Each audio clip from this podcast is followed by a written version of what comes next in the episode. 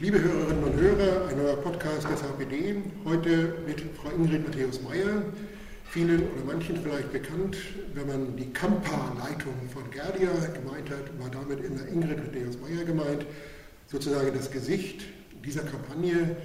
Deshalb auch die Frage an Sie, Gerdia, die Kampagne gegen religiöse Diskriminierung im Arbeitsrecht von der IPCA und GBS getragen. Das machte jetzt ein Jahr.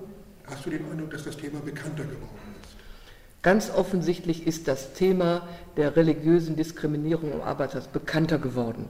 Man sieht es zum einen daran, dass es mehrere Fernsehsendungen gab, insbesondere auch die äh, Karikaturen praktisch in der Heute-Show oder auch im Panorama ein Beitrag, der war noch deutlicher, als wir es hätten vor den Menschen sagen können, denn wenn ich zum Beispiel unter der Überschrift katholisch operieren und evangelisch Fensterputzen rede, dann ist den Leuten bekannt, dass es einen Chefarzt gibt in Düsseldorf, der wurde hinausgeworfen aus dem katholischen Krankenhaus, weil er als Geschiedener wiederverheiratet hat.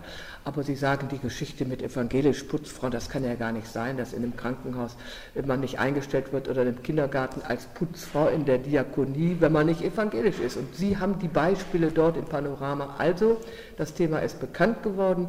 Ich glaube, wir können uns ein bisschen damit auch ans eigene Revier heften, aber die Sache geht weiter. Äh, vorige Woche hat es in Bochum ja ein Podium gegeben, wo du auch mit Vertretern von Verdi zusammen referiert und vorgetragen hast. Äh, ist diese Zusammenarbeit mit Verdi ganz einfach? Gibt es dort Berührungsängste oder Probleme? Wie sind da die Erfahrungen?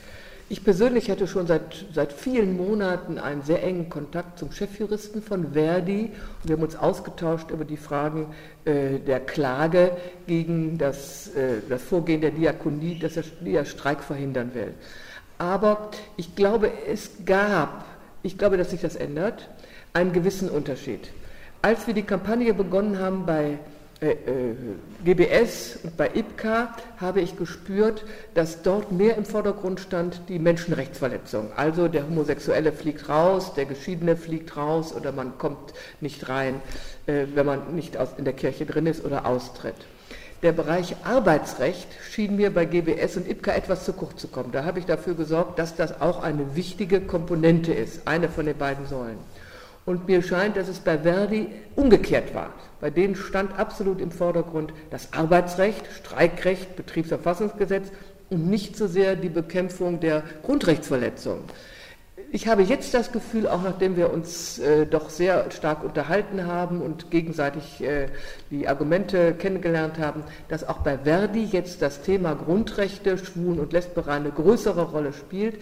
Sie sagen, Sie haben sich bisher zu Recht darauf gestürzt, das Bundesarbeitsgericht Urteil in Ihrem Sinne zu erreichen. Das haben Sie ja auch. Und jetzt wird das Weitere eine größere Rolle spielen. Also diese Zusammenarbeit mit Verdi, die in Bochum begonnen hat, ist, glaube ich, wirklich gut. Du hast selber gerade gesagt, Bundesarbeitsgericht in Erfurt vor kurzem, also am 20. November. Es wurde so tituliert, ein erster Schritt in die richtige Richtung oder wie die Süddeutsche schrieb, ein verzinktes Urteil. Da habe ich manchmal auch den Eindruck gehabt, es ist das aufgenommen worden, was auch die Synode der EKD gesagt hatte. Solange Betriebe nach den Prinzipien des dritten Weges arbeiten, halten wir die schützende Hand drüber. Und wenn sie nicht danach arbeiten, dann müssen sie auch in den normalen Arbeitsmarkt. Nein, ich glaube, so weit sind wir gar nicht erfolgreich gewesen mit diesem Bundesarbeitsgerichtsurteil. Aber das, was vorweg gesagt wurde, es ist ein erster Schritt in die richtige Richtung und es ist verzinkt, es trifft beides zu. Erstmal habe ich Verdi gratuliert, dass sie das erreicht haben, denn immerhin hat die Diakonie verloren. Das Urteil sagt ja ganz klar, dass die Diakonie nicht gewonnen hat. Sie hat verloren, sie trägt die Kosten des Verfahrens. Verdi hat sich durchgesetzt, das ist gut. Andererseits stimmt auch die Beschreibung ein verzinktes Urteil, denn die Erfolge sind bis auf das Signal, die Signalwirkung minimal. Am liebsten wäre Verdi zum Bundesverfassungsgericht gegangen, um mehr zu erreichen, können sie aber nicht, da sie gewonnen haben, sind sie ja nicht beschwert und wenn ich nicht beschwert bin, dann kann ich nicht zum Bundesverfassungsgericht gehen.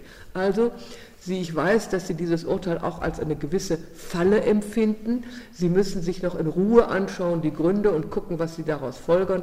Deswegen stimmt beides. Es ist ein gewisses, im gewissen Sinne vergiftetes Urteil, verzinktes Urteil, aber wichtig ist die Signalwirkung, mit dem dritten Weg geht es so nicht weiter, sogar die FAZ hat geschrieben, so langsam müssten mal die Kirchen darüber nachdenken, ob das mit dem dritten Weg so weitergeht. Du hast auch schon den politischen Raum, den politischen Rahmen angesprochen. Es hat jetzt ja auch vor einiger Zeit eine erste Lesung zu einem Antrag der Linksfraktion gegeben, eben zum Arbeitsrecht bei Caritas Diakonie. Da hatte ich den Eindruck, mehr als die bekannten Positionen wurde da eigentlich nicht vorgetragen. Leider ist es so. Die Debatte im Bundestag war außerordentlich frustrierend, so empfand ich sie.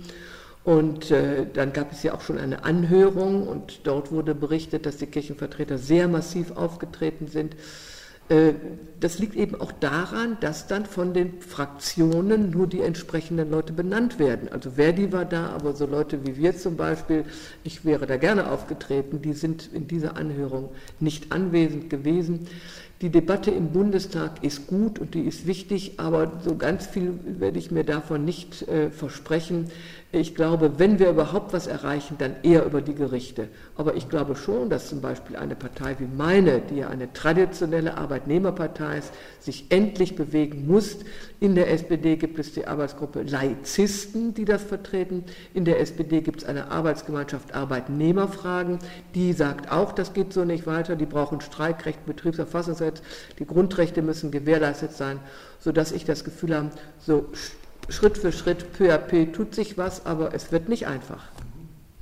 Also es muss und soll weitergehen und wie ich hörte, soll auch Gerdia verlängert werden sozusagen, soll noch ein weiteres Jahr weitergehen. Äh, wird es in dem gleichen Rahmen gehen oder wird man dann andere oder die gleichen Prinzipien wieder weitertragen, um sie eben weiter bekannt zu machen?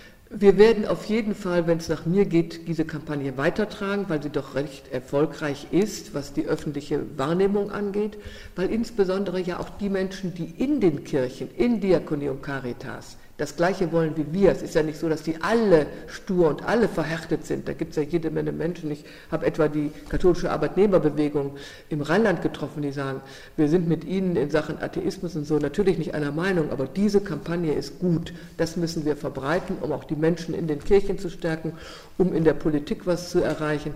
Ob man noch besondere andere Möglichkeiten, Instrumente findet, das lasse ich mal offen, das überlasse ich denen, die in Sachen Marketing mehr Ahnung haben als ich. Ich werde jedenfalls weiter bereit sein, äh, durchs Land zu fahren und dazu zu referieren. Wenn ich also, äh, wie zum Beispiel heute in Berlin, eine solche Veranstaltung hinter mir habe, dann merke ich schon, dass die Leute sagen, jetzt haben wir die Details mitbekommen, jetzt sind wir auch juristisch ein bisschen gewappnet, wie wir die Diskussion durchstehen. Herzlichen Dank, Ingrid Matthäus Meyer. Weiterhin guten Erfolg.